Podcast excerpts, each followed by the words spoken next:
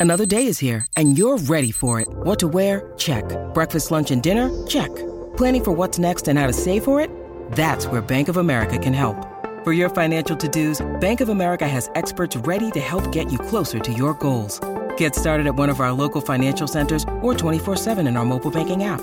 Find a location near you at bankofamerica.com slash talk to us. What would you like the power to do? Mobile banking requires downloading the app and is only available for select devices. Message and data rates may apply. Bank of America and a member FDIC.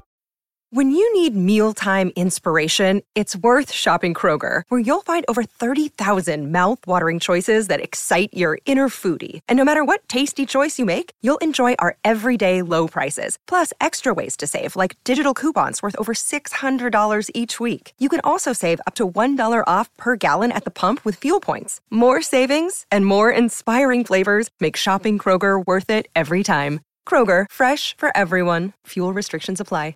Hello, everybody. This is Marshall Poe. I'm the editor of the New Books Network. NBN listeners like to read books and buy them. So we thought we'd tell you that right now, our friends at Princeton University Press are having a remarkable site wide sale. You can get 50% off books, including ebooks and audiobooks, with the code 50, F I F T Y, at checkout until May 31. You can save some real money on Princeton University Press books. I encourage you to go there and check it out. Welcome to the New Books Network.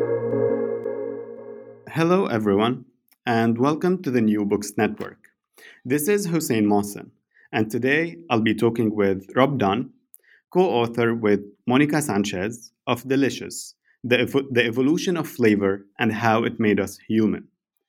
This is a book at the intersection of human history, science, anthropology, and, oh well, flavor.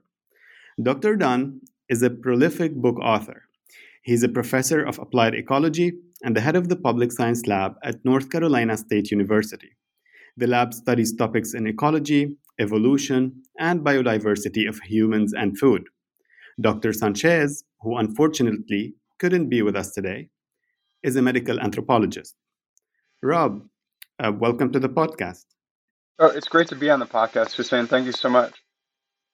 Uh, before we get into the book, I wonder if you'd begin the interview by saying a few words about yourself, where you were born, what you did in uh, grad school, and how did you become interested in evolution and food?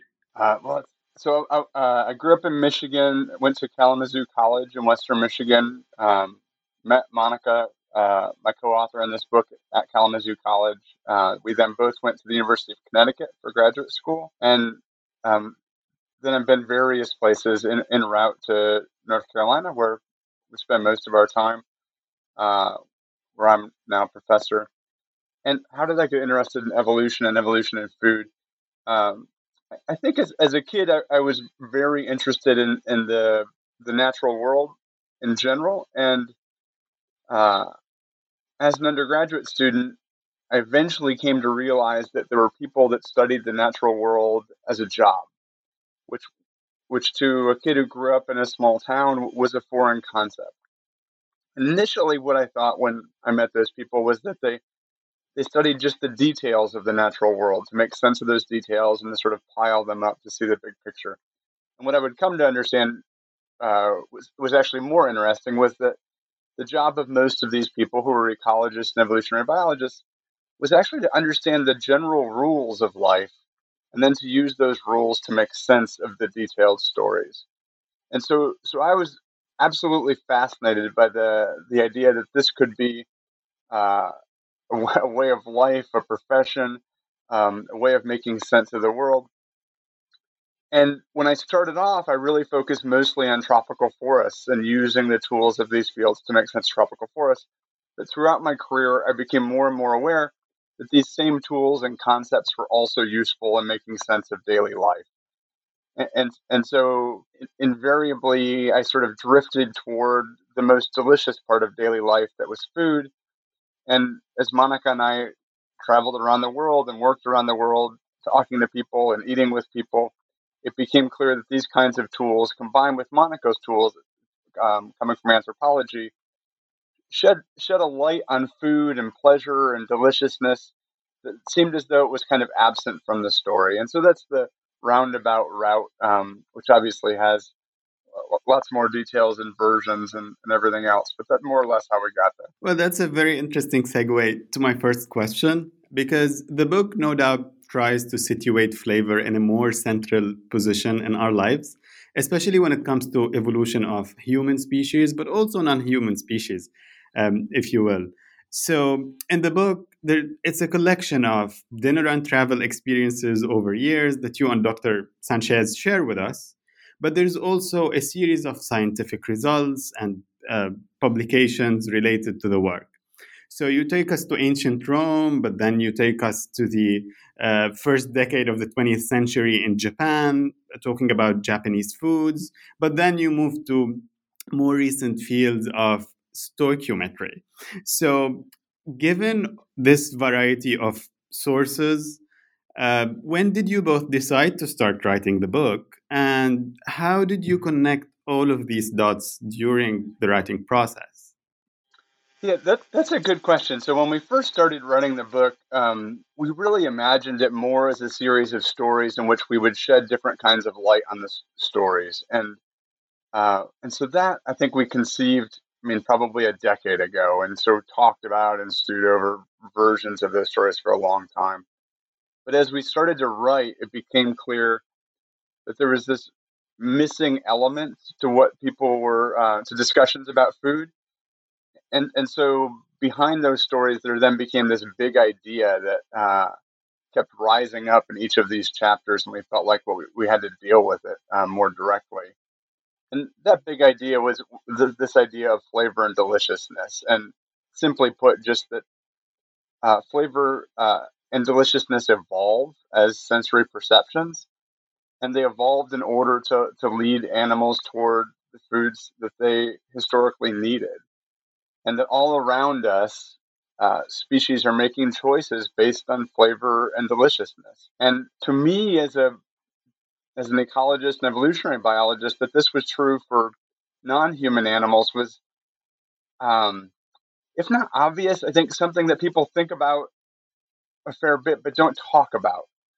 And then to Monica, as an anthropologist, there was an element of it that was also obvious in thinking about humans, but we realized this, this hadn't really been connected. And so the longer struggle with the book was then to raise that idea up and to use it to illuminate these, these series of stories in a common way across time and culture and space and, and much else.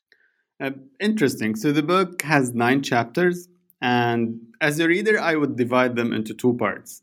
The first is based centrally on human anatomy. There's a focus on the tongue, the nose, and the brain. And the second part shifts to be more focused on different types of foods and flavors.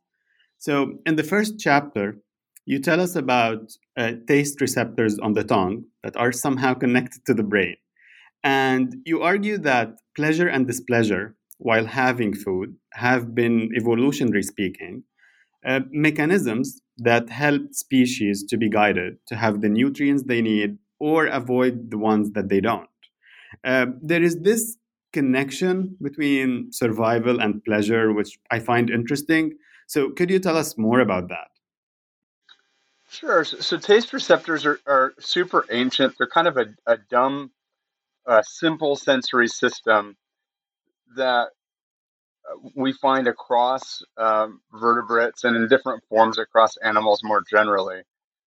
And some of those taste receptors are really about warning us. And so, bitter taste receptors, for example, the, they very clearly evolved so as to recognize potentially dangerous chemicals and to trigger a warning signal to our brain. And so, bitter taste, receptors, there are many kinds of them, but they just uh, send one signal. So, the bitter taste of hops and the bitter taste of coffee is actually identical. There are differences because of aroma, not the taste. And so, bitter has long been understood to be a warning. And if you look at different mammals, for example, if you look at your dog, if you look at your cat, um, if you look at a mouse, and if you look at humans, they have different bitter taste receptors, and so different things that they ingest uh, warn them away. And those differences, to a large extent, relate to the details of their evolutionary history and what tended to be dangerous in their environment. So that's one part of the system. That's the stick of the carrot and the stick. Uh, and we encounter it all the time, and and you can learn to ignore those signals, and so we we learn to uh, enjoy hoppy beer, we learn to enjoy uh, coffee, but but at birth their um, their valence is negative, their warnings. Also um, on the tongue mm-hmm. are oh sorry, go ahead, Hussein. Oh no no, please go ahead. So also on the tongue then are a set of other taste receptors that that, that are the carrot in the carrot and stick story, and so sweet taste receptors uh, reward us for finding calories, and you know most often today we don't typically need more calories, but for most of our evolutionary history um, as mammals, easy to, to break down uh, high calorie sugars were advantageous to us. Um, ancestrally, we tended to need more salt than our diets provided. And so salt taste receptors rewarded us for salt. Umami taste receptors, um, which is sort of the savory taste that you get from MSG, but from sun dried tomatoes, lots of other places, reward us for finding nitrogen. And so we, ha- we have this sort of very crude system for leading us to things that on average we've tended to need in the past and it evolves and changes. And so your taste receptors are not the same uh, as a dog's, as an elephant's, as a mouse's. But that evolution is relatively slow. And so as a result, uh, my taste receptors, your taste receptors are very similar to those of our ancestors five million years ago. And so we're still looking for those things in our diet that we tended to need a long time ago. And, and so we've not caught up with the realities of our immediate need. And so that's that's part of that first taste uh, chapter. But the other part is about the stoichiometry, which we can come back to, which is why is it that we need these particular things? You know, why do we need more sugar? Why do we need more nitrogen? Why do we need more salt? Which turns out to be uh, interesting in and of itself. I wanted to ask you about the point on bitter and sour taste, but also I know you mentioned this in chapter six when you talked about spices. Uh, some of these uh, traits are either to trigger warnings for us so that we shouldn't maybe consume them, but also they might have been defense mechanisms for those species to protect themselves. And you in the book call um, the act of us acquiring those tastes and still drinking beer or coffee, uh, you call it a bold act. Uh, why do you think humans chose to still uh, ignore those warnings and move on consuming those foods? So, so I think there, there. I mean, it's yeah. So it's a super interesting question, and I think the first thing is to recognize that it's a question that needs to be answered. I think we, um, I mean, spices are a good example. We just take it uh, uh, to, to, be normal that we would enjoy spices, um, but most of the spices that we enjoy are are plants where the active ingredient, the thing we like about them, is actually a warning that evolves to warn off mammals. And so somehow we're uh, we're doing something that's uh, that's out of sync with this evolutionary system. And so I think there, I mean, across cultures and times and contexts, there are a variety of reasons that we do this. Um, and we go into some detail on this in this spice chapter in the specific context of spice. Uh, sometimes it's a kind of thrill of the food. And so psychologists have argued this with spicy peppers, for example, that if you eat a really spicy pepper, it's kind of like going to a scary movie uh, where you've learned that it's not actually dangerous, but, but you, it feels as though it's dangerous. And so perhaps it's releasing some endorphins. Uh, the other piece to this can be that some of these spices um, may have functional components. So they may help to preserve food. They may have functional roles in our guts. And so we may have learned to appreciate those sort of secondary benefits of those spices, even if the first um, response is uh, negative. And but in all those cases, a really key part of this story is that whereas taste is really not learned, your experience of taste um, is really most mostly uh, innate, instinctive, um, a direct sensory response. Your experience to to olfaction, to smell, to aromas is almost all learned. And, and so when we think about some of these spicy things, we can think about those two systems together, where the taste of a bitter compound is warning us away, but we might have learned to like the aroma. Um, and so if you think about coffee, the aroma of coffee can be deeply pleasing. Uh, well, that's not innate. It's not instinctive. It's not hardwired. We've learned to be pleased by it. Uh, and, and so, as we think about the composite experience of pleasure, it's really these two systems, along with other systems, that are that are working in concert. And so, learning can allow us to do some some much more complex things than just responding to our tongue. That said, many, many of our choices are still primarily guided by our, our tongues. And so if you look at the, you know, look at the processed foods aisles of a grocery store, the processed food food aisles of grocery stores largely are in response to the tongue's demands. Um, and so we have this kind of conflict in our brains between what the tongue wants, what we've learned is good, and then maybe this third thing, what actually would be good for us. Um, and they all come up in different ways in different contexts. Speaking of demands, um, and we already touched on this, you tell us about uh, the science of stoichiometry, which I think is centered around the idea of demand. If you can tell us more about this and what what is the science?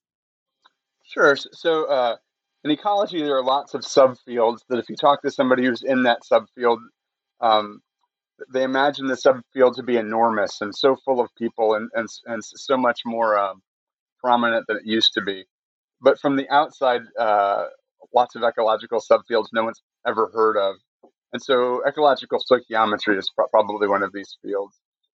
And ecological stoichiometry is about a kind of basic biological reality, which is that if you imagine a stack of food in front of you, and then you think about your body. Somehow, when you eat food, you have to balance which elements and which compounds are in that stack of food in front of you with what your body needs to make new cells and then what your body needs as fuel.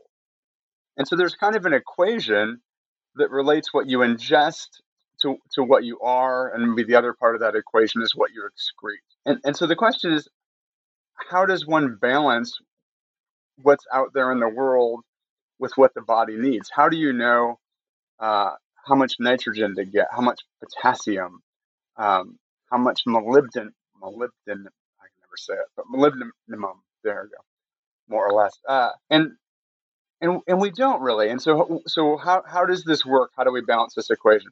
Well, different species do it differently. And so one way you can do it is just to eat a lot and then for your sort of physiological machinery to excrete what you don't need. And so this is what aphids do. Um, aphids rely on in- ingesting either phloem or in some cases xylem from plants, which is super low in the nutrients they need. And they compensate for the lack of nutrients in their food by just excreting huge quantities of sugar water. And so manna from the Bible uh, is probably this kind of sugar water that's excreted by aphids and scale insects. And so that's one way to do this. But if we were to do that, we would we would be in the bathroom all day long. It's not it's not it's not a very pleasant option. The other way is somehow to figure out what you need and to seek out those things. And so that that's where the tongue fits into the story. Is the tongue leads us toward those things that historically priest that ancestrally tended to have been rare. The other part of the story that's interesting is if you think about our bodies and then you think about the environment, there are many, many things that are common in our bodies, but that are rare in our foods and in our surrounding environment. And so salt would be one.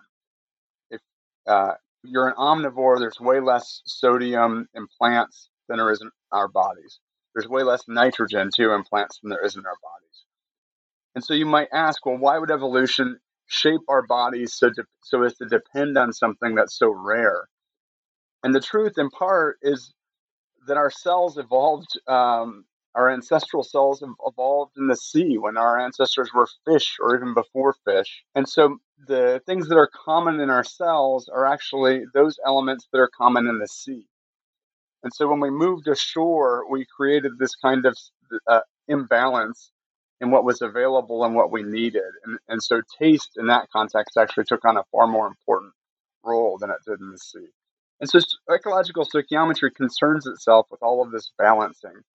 Um, and, and, so it's actually a pretty fascinating field that's r- rarely uh, held up uh, to any conversations, but it influences all kinds of things like uh, what happens when you add too much nitrogen to a forest, what happens when a forest doesn't get enough calcium, Um, and all of those things sort of cascade through through the world. Or what happens when you think about a city where in a city humans inadvertently dump huge concentrations of simple sugars into the environment?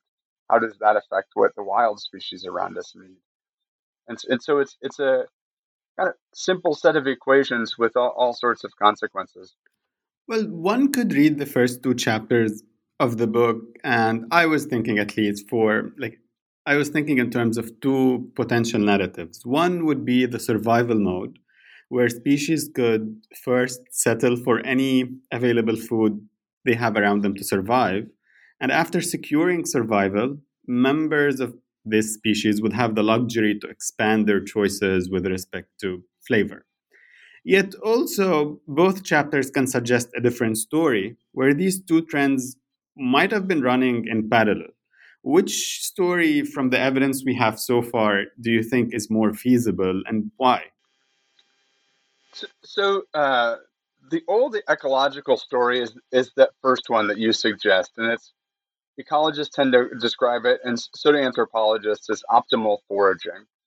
And where optimal is a little bit deceptive. Optimal in this case really means the optimal number of calories. And so ecologists imagine a, a bear looking out in the woods, and, and the, the bear thinks about how to find the most calories possible in the least amount of work. And, and so there's a lot of work in that mode. But what the people, for the most part, study optimal foraging uh, would concede and, and do concede uh, in conversation, but not much in, in writing, is that even for an animal that you imagine to uh, just be trying, j- even for an animal that you imagine is just trying to get the biggest bang for its buck calorically, it still has to make decisions each time it finds a food item. Do I eat this or do I not eat this? And those decisions are all ultimately uh, driven by the perception of that animal about whether the thing is food or not food, or good food or bad food.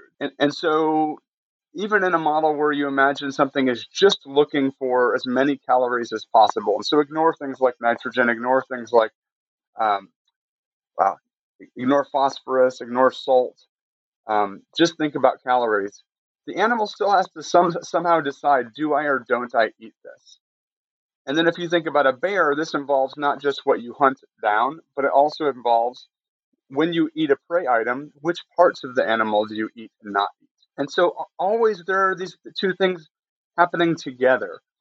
And and so to some extent they're in opposition because the, the optimal foraging su- suggests this very simple um, model of the world. But but realistically, if we step back, they're they're kind of different ways of looking at this this question. And what I think that the the evidence by and large suggests is that when you look in at the details of how animals are deciding, that we tend to see these decisions that are based on pleasure. And so this for sure is true for chimpanzees. And, and, and so part of the time that we, we were working on this book, we were based in Leipzig, Germany at the Max Planck Institute and surrounded by people working on uh, chimps and the tools that chimps make and what chimps eat. And one of the most remarkable things about chimps is that different chimp populations have different cultures and make different tools and use those tools uh, to find different foods. And and if you were thinking about the sort of optimal foraging model, um, you would tend to imagine that the the chimps would just look for calories or they would just look for the same things everywhere. And instead, what you see when you look at what the chimps eat is that they seem to seek out foods that are tastier. And when you look in more detail, what you see is that they do that even uh, if those foods have ceased to provide them what they need. And so, a couple of examples here are interesting. And so, uh, one of the ones that's most intriguing to me is is that uh, at a couple of field sites, Christoph Boesch and colleagues have documented chimps that take a big, thick stick and they pound into the ground to get to ground nesting bee honey that can be as much as six, seven, eight, even nine feet below ground. And and so they were trying to understand the sort of the behavior. How why does this behavior play out? But what one of the things they discovered is that in getting to that honey, the chimps can take months or even years of pounding into the ground.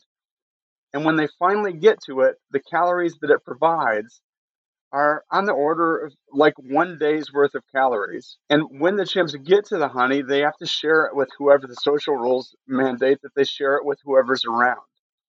And so, for a bang for your buck perspective, clearly this is not a rational behavior, but it makes sense if the chimps are, are deciding on bang for your buck based on what's pleasurable or not pleasurable. And so when you zoom in on these behaviors, you see this again and again that animals in those moments of decision are actually employing their sensory uh, response to the food. And sometimes that lines up perfectly with bang for your buck. It lines up with the calories they need. But the more interesting cases are when it doesn't line up, and you can kind of see, oh, oh the actual moment of decision is way more about their perception, their pleasure. Well, in chapter four, you give us this and several other examples that fit into this narrative. Um, and you, you and Dr. Sanchez acknowledge that optimal foraging might be playing a role. There's also cultural factors, environmental factors, climatic, and whatnot. Uh, but by the end of that chapter and throughout the book, there are always hints that flavor, maybe flavor, has been overlooked in many studies. Uh, so I have more question about the culture and academia in general. To what to what extent do you think this has has been the case that flavor flavor has been overlooked, and how uh, do you think this might be related to this quote unquote overly serious predominant culture in academia that might not consider pleasure or flavor a priority to study? Yeah, that's a great question, Hussein. Uh, I think it's got two pieces. I think the first piece is maybe the silos of academia. And so flavor doesn't fit neatly into any silos. And so uh, it's partially about neuroscience, it's partially about animal behavior, um, it's partially about culinary science, it's, it relates to anthropology. And, and so I think part of the issue is that it's in many different fields, it's kind of at the edge of the field. But because the fields are all divided up, um, it's easy to miss that in the those in the collection of those fields that it's actually more central. And so I think that's part of it. And um, and, and we we saw that uh, while writing the book, in as much as when we would have dinner parties or get together with people for dinner uh, out somewhere, that often we were bringing together people from across these disciplines. And so we'd have a chimpanzee researcher and we'd have a chef. And when we had those people in the same place, it was easy to see where their interests overlapped, where their where their thoughts and what was going on overlapped. But they were almost never professionally in the same place. You know, chimpanzee researchers and chefs don't hang out too much.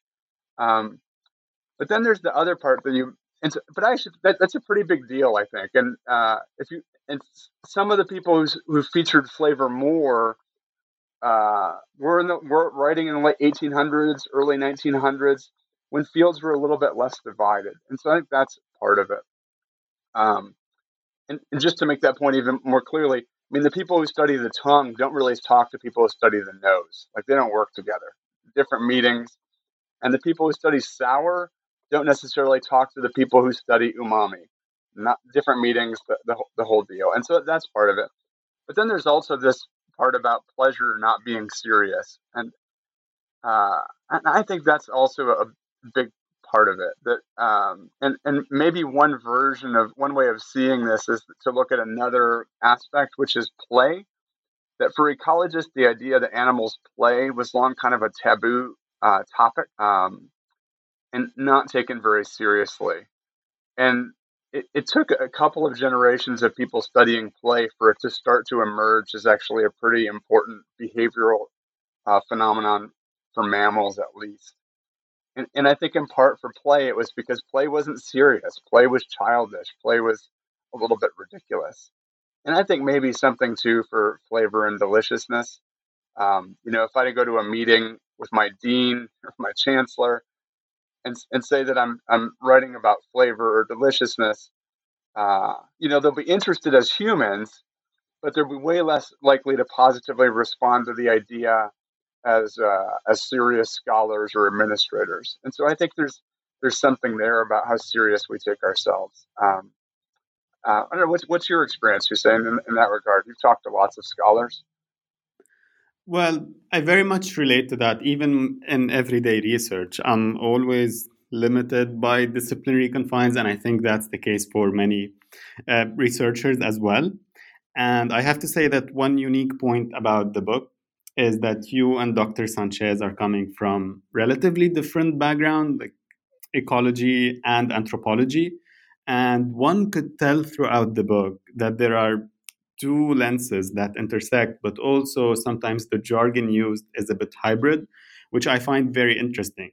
So, given the institutionalization of those disciplines and sometimes those boundaries that are well entrenched for a variety of reasons, what do you think would be some good ways to get around those limitations and connect the dots further?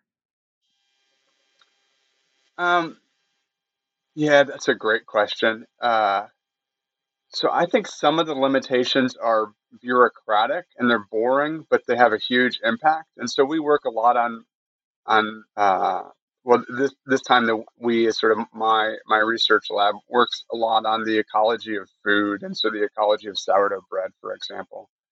And uh, in doing that work, we have a really interdisciplinary team. So we have historians, we have a theologian right now, we have evolutionary biologists, and every so often it comes to a head um, the recognition that these different partners on the team get very different credit for the same work. And and just to take two examples, we realized that so for ecologists, if you write a paper with many, many authors, the first author and the last author get the most credit, and then the in between authors still get a lot of credit. You don't divide by the number of total authors uh, or anything like that. Um, and so for the first and last and it, and adding more authors to the middle doesn't reduce the credit for the first or last author. So there's no disincentive to having a big team. Um, but the theologian that we work with, uh, Amina Alatas Bradford, for her field, uh, she mostly gets rewarded for sole author works, and uh, if there are two authors, she gets half as much credit, and every additional author takes a piece of the pie of the work that she does. And so if we do a big project with many collaborators, she just gets a teeny bit of credit. And then to take another example, the historian in our group only gets credit for single authored books. And so none of the work that he does with us does he get formal credit for. And, so this gets boring and, and detailed, and, and yet um, it lurks behind a lot of collaborations. And, and so I think there has to be some attention paid to how do we create collaborative projects where everybody can find some kind of reward. Um, and so I think that's a, that's a tricky part. And, and it took me a long time in my career to recognize that it was actually an issue kind of buried in, in little pieces of tension and, and interdisciplinary collaborations. Um, but I think another piece is that the conversations have to be slow. I mean, Hussein, you mentioned the different kinds of jargon that that in in different fields people just use different made up words and they use them or they use the same word for different things. And, and so you have to have slow enough conversations that you can recognize when that's happening. Um, and, and so in practice, for me, that's meant um, being very intentional about making sure the group knows that when you know one of those words comes up that we have to pause that we have to make sure we understand it uh, and, and so it, it's those sort of um, i mean seemingly banal pieces that I, I think are really important and then there's just the other pieces that people have to be in the same room they have to somehow be uh, talking to each other in the first place and and so i think we have to create settings and situations that allow people to come together across disciplines. Um, and it's really difficult. I've been involved in lots of interdisciplinary work that uh, ultimately hasn't been able to surmount those challenges. But I think the you know the reality is as we look forward, I mean, almost all the major challenges we face as a society are interdisciplinary. You know, there are very few uh, major societal challenges: COVID, climate change, you name it, wh- where you can just work in your narrow discipline and not talk to anybody and really contribute to a solution. And so, on the one hand, in the context of flavor, it seems, well, you know, maybe this is trivial, maybe this is, um, you know, f- fun thinking about pleasure, but it's also kind of a model for this this bigger sort of question of how, if we can't come together to talk about flavor, how are we ever going to come together to talk about COVID or climate change or systemic racism or any of these uh, even bigger issues that require even more disciplines? I couldn't agree more on that. Uh, like you and I share many of those thoughts. Um, uh, I'll, I'll try to get back to the book, and in the fourth chapter, you and Dr. Sanchez, as we said, you tell us about culinary extinction, where a specific type of food is overly consumed and driven to be extinct. Uh, and I know in earlier chapters, like in chapter three, which is centered on the nose, but also in the first two chapters, uh, centered on the topic of the tongue, you tell us that also over time species could either gain or lose or regain, for that matter, specific taste or smell receptors throughout evolution. Um, and that means a certain species could recognize or not recognize a specific type of food. Uh, if you can give us one example of how a certain species lost whether a taste or smell receptor, and why would that happen? Yeah, so, so it's super fascinating. And uh, this work on the loss and gain of taste receptors in particular um, it's really all almost in the last 10 years. And it, um, it was very difficult to study until we knew the genes for different taste receptors, and we still don't know all of them.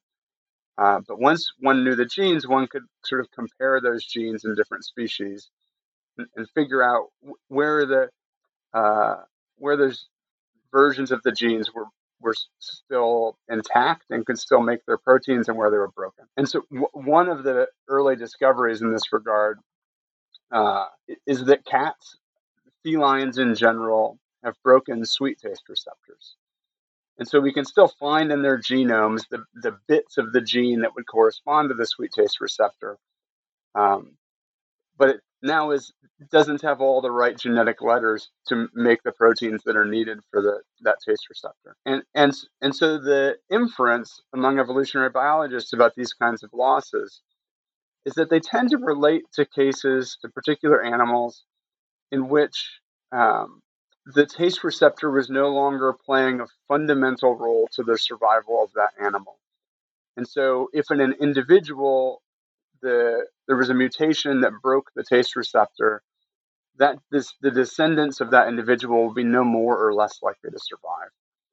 And so, this is what it looks looks like happened in cats. That cats in ingesting whole prey items um, that have plenty of, of calories uh, receive no extra benefit from seeking out sugary things. And so cats with a broken sweet taste receptor didn't do more poorly. And, and so the lineage that with the broken taste receptor happened to um, have then begat the entirety of modern felids. And it's also possible in a scenario like that that there was some cost to seeking out sugar. And so imagine that you're a cat and uh, and you get enough energy, you get enough of everything you need from eating mice or whatever. Um, but your sweet taste receptor keeps rewarding you for finding sweet things that you don't actually need. In those cases, you would actually expect individuals with the broken sweet taste receptor not only not to do worse, but to do better. And so we've now there are now quite a few of these examples, um, some of which make sense and some are quite mysterious. One of the more mysterious ones is that dolphins and whales ha- have lost, um, it appears, all of their taste receptors. And so whatever the pleasure is they get from ingesting their food, we don't know what that pleasure is. Uh, we, don't we can't think yet enough from the perspective of a dolphin or a whale uh, to know what it what it feels like for them to find a, a tasty fish or whatever it is that they encounter. The flip side of that is we also see new kinds of taste receptors evolving, and there are lots of examples of this now in both both directions. And so, uh, for example, there was a recent beautiful study looking at hummingbirds, and it was known that the ancestors of hummingbirds, which were swift like birds, um, did not have a sweet taste receptor, and swifts don't have a sweet taste receptor. And so the question was well, what do hummingbirds get from eating nectar? Why would they choose to eat nectar again and again? Uh, and a research group in Germany was able to show that what's happened is that the umami taste receptor in hummingbirds and ancestral hummingbirds actually evolved so as to respond both to sugar and to amino acids. And so hummingbirds at some point in their transition to feeding on nectar, which maybe was first about the liquid and then about the sugar, evolved so as to be able to be rewarded for what they, with their particular lifestyle, needed. And so we see these these changes, um, but they're slow, and, and so they're they're uh, tens of millions of year kinds of changes, not thousands of year kinds of changes. And so evolution tinkers with the system um, but but but not very quickly. And and so uh, it means it's easy for animals to have a kind of mismatch w- with their environment and what they need, especially if they're moving around like our own ancestors did. So, uh, like, I'm interested in what you said about whales and dolphins. Uh, when we say that they lost all of the receptors, does that translate in our everyday life that, for example, they are less picky about the fish they consume, or at least from what you what we know, or that's not necessarily the case? We do, we don't know, um, and and this is one of these cases where I think thinking about flavor a little bit more would leads to different questions. Um, and so we do know that dolphins prefer some things over others, but we don't know why. Um, and, and, so, would a dolphin be uh, less picky than a seal, for example? Um, and what what is that pickiness on the basis of? Uh, it wouldn't be too hard to study that, and probably the data are already out there if there's an ambitious graduate student. But but to go back to your question, Hussein, that would be the prediction. The prediction is that if there's no other system in dolphins that's rewarding them, if they're just re- being rewarded for being full, um, then they should be they should be less picky. So the, the it's a good prediction. It's not a prediction that's been tested. Interesting. Um, in in chapter five, you and Dr. Sanchez like flip the lens a bit, and after talking about culinary extinction, you tell us in this chapter, which is uh, titled "Forbidden Fruits," that some fruits actually um, preserved their existence because they were delicious, which I find a bit paradoxical. I was talking to Dr. Athena Aktipis in a recent interview. She studies cancer evolution. And our conversation was also uh, full of similar topics where many of the events and the evolutionary process were uh, sounding paradoxical. So, how did the deliciousness of those fruits preserve, ironically, their existence? Um, yeah, well, so I, I talked to Athena a lot about these issues too, uh, and uh, uh, and her book is a wonderful one. So if you're listening, uh, go buy it. Um, but the often the evolutionary paradoxes relate to time, and and so, so sometimes they relate to different time periods. And so um, one might say, well, if if uh, evolution can fine tune taste receptors, why are we still led toward things we we don't need? And and so in that case, the paradox is that um, that our environment and which foods are available can change much more quickly than can our taste receptors. And there probably actually is re- selection on our taste receptors even today. Um, and so that's one kind of time. Uh, another kind of time relates to the order of events. And, and so the paradox with regard to the, the fruits, um, well, there's several kinds of paradoxes with regard to fruits. So let's, the, the first kind of paradox is that fruits are one of the one, one weird things uh, ecologically that actually evolved in order to be eaten. And, and so plants produce fruits to tempt animals to ingest those fruits to then carry their seeds to a new place that is in one way or another better. And, and so that's the first kind of paradox that, that any organism would want to be eaten. Uh, and it's an amazing paradox in that fruits have evolved hundreds of times. Um, and, and so this isn't, you know, evolution returns to this as a strategy oh, please eat me so that I may succeed. And, and so that in and of itself is kind of paradoxical. Um, uh, and I'll just say as an aside, I mean, the fascinating thing about fruits is that different fruits, um, different plants produce fruits with different characteristics depending on what animal they want to attract, which depends on the tongues and the noses of those animals. And so even when scientists aren't always taking flavor seriously, fruits do. But in that chapter, the, the other paradox um, relates to the, the series of events that leads to the extinction of the megafauna. And, and so in, in North America, for example, also in Asia and Australia, um, the first humans to move in uh, encountered an extraordinary abundance of big, delicious mammals and to a lesser extent birds and ate them and combined with climate change as a result extinguished most of those uh, species which we argue in the book are plausibly uh, the ones that were the most delicious too.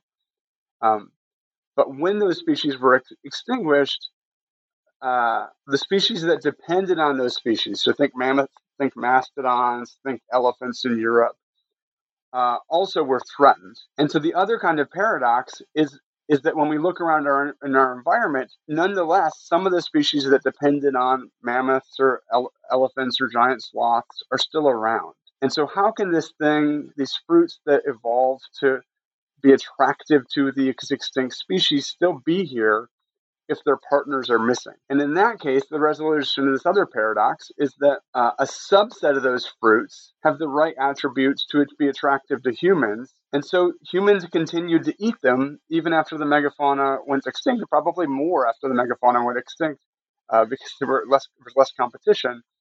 And so the subset of the megafauna fruits that happen to be attractive to humans have been passed along to us today. And so we see this in the grocery store in the form of watermelons, apples, pears, mangoes, um, anything with a great papayas. Uh, a disproportionate number of our most delicious fruits result from the series of happenings that all in some way or another relate to flavor and are embedded in this weird set of superficial paradoxes. And does this usually relate to the fact that these fruits are consumed and in the process their seeds are being scattered all across a certain terrain so they keep growing or there are multiple processes behind that no that's that, that's the main process so the, the the main goal of the the fruits for the plants is that the the the animal that eats them will uh, disperse them uh, when it spreads its feces. And when they're dispersed, they enjoy multiple benefits. And so they're carried away from their mother because plants compete with their mothers. Their mothers tend to shade them out. And, and so they get the that benefit. Um, if they happen to have been ingested by an elephant, they're typically, or a giant sloth or a mammoth, they're deposited in a big pile of feces. So there's a nutritional benefit. Um, some fruit, some plants produce teeny tiny fruits that ants carry away, and and the ants actually sort of care for the seeds that then germinate outside their nests. And so the plant's getting multiple benefits from this relationship. And it can be quite elaborate. And so there are some Australian plants um, that they have three layers of attraction. So the first layer attracts birds. Uh, the birds eat the fruit and deposit it in their feces. The, the fruit then has a second layer that attracts ants. And when the ants carry the, the, the fruit to their nest, it then dries out. And once it dries out, it explodes and spreads its seeds a th- third layer. And so the plants are uh, employing extraordinary levels of complexity and getting where they want to go, um, and taking advantage of the fact that animals move and they don't move. Towards the end of the book, uh, you tell us about cheese, particularly in chapter 8, The Art of Cheese. And one interesting bit from there, out of many, was the fact that some types of cheese uh, were basically a way in the not so distant past to, sh- to store milk in the months where cattle, sheep, and goats are not nursing. But I'm more even curious about um, chapter 7, which is focused on fermentation and particularly the fermentation experiments that were conducted by anthropologist John Speth, um, and which you described. So, if you can tell us about those experiments and particularly what they might tell us about the reasons behind meat fermentation in the past. Yeah, that's that's a great question, Hussein. So, um, fermentation is a good example of something that chefs have long taken really seriously, and home chefs, uh, but that scientists uh, were less focused on. And so, uh, to a great extent, anthropologists in many regions sort of ignored fermented foods. Um, they often, if they weren't the fermented foods they ate at home, uh, they often thought of them as kind of gross and vulgar and survival foods. And so fermented foods really weren't taken very seriously.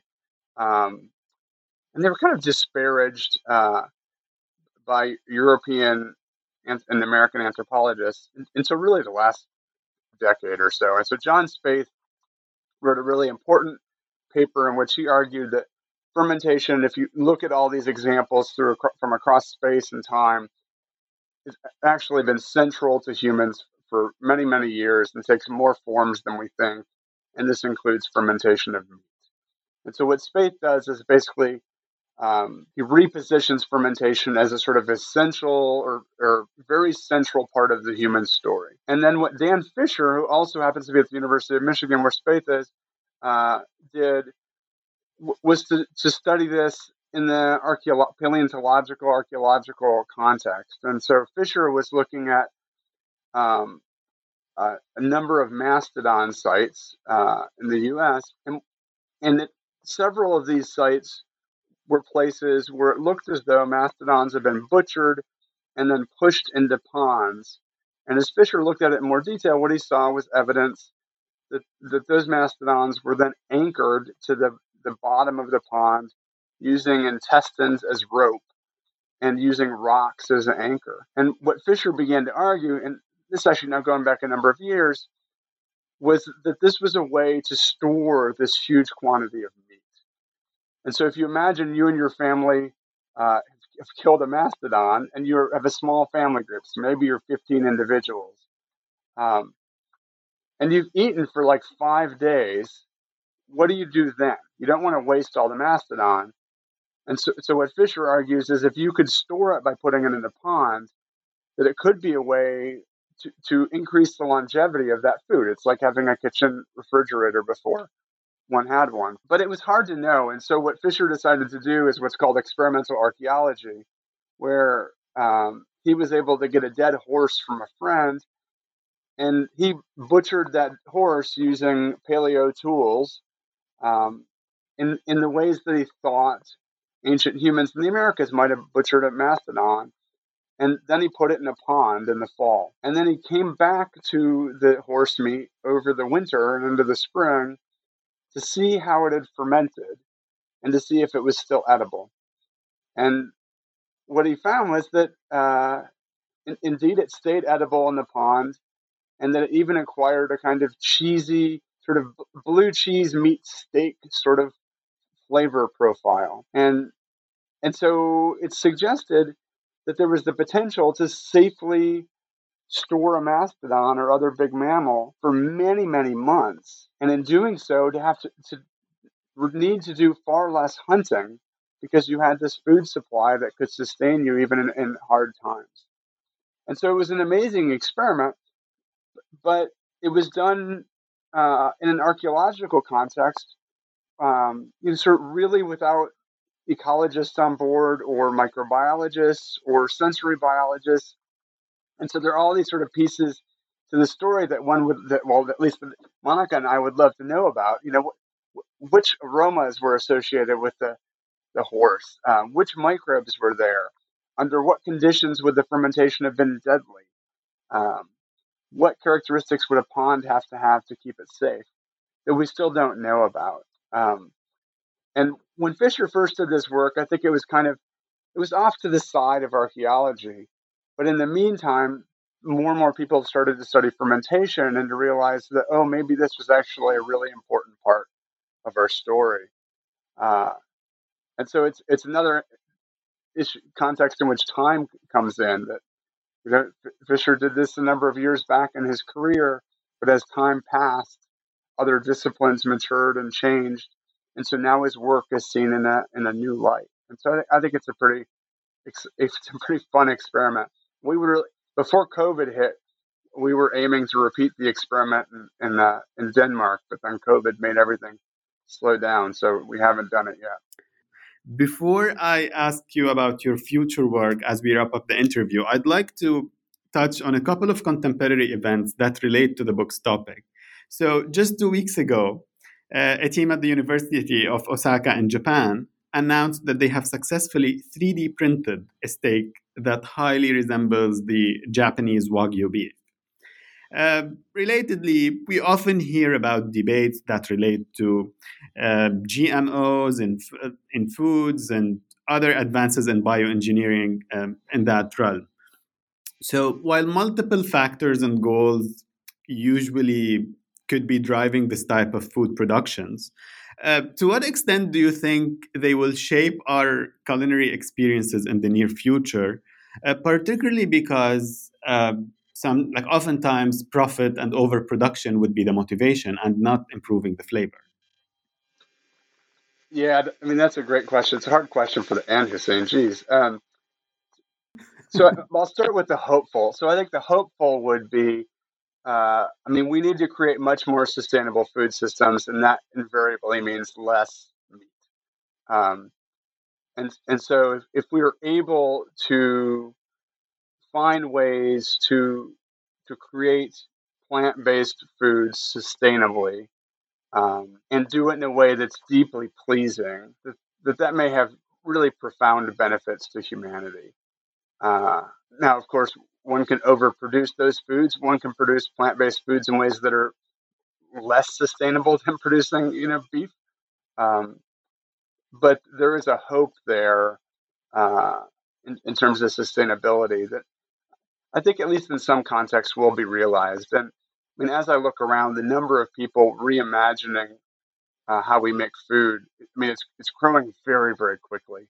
Uh, Danish Technical University just hired an entire team focused on how to take waste products from the food and other industries and turn them into uh, upmarket foods, delicious foods for high end restaurants. And so, and so, in that space, if you could take waste food and make it not just something that's edible, but something that's extraordinarily delicious, that could be a great win. Um, of course, industry on its own does not uh, necessarily cater to our better selves. Um, and over time, uh, industrial food production has been really good at, at, producing things that we want ever more of, even if we don't need ever more. Um, and, and so you can, in some way, you can think about there being like a dysfunctional mutualism between our tongues and the food industry, uh, where the tongues have craved, craved ever more salt, ever more sugar, ever more fat. Um, and the food industry has provided regardless of that was what we needed. And so there's the potential for that to continue to move in that direction. But I guess we have to hope for our better selves. Um, if we don't, we're toast in a lot of ways. Uh, and I missed part of your question, Hussein. Sorry, it was a gnarly one. Oh no, no, it's fine. Like uh, the first one was, how do you think? I think you touched on both. How those uh, developments would affect our culinary experiences in the near future, and the second related to uh, profit and overproduction of those products, where flavor might not be the target. So I think your uh, your answer encompassed both, and you're more than welcome to add any point if you'd like to.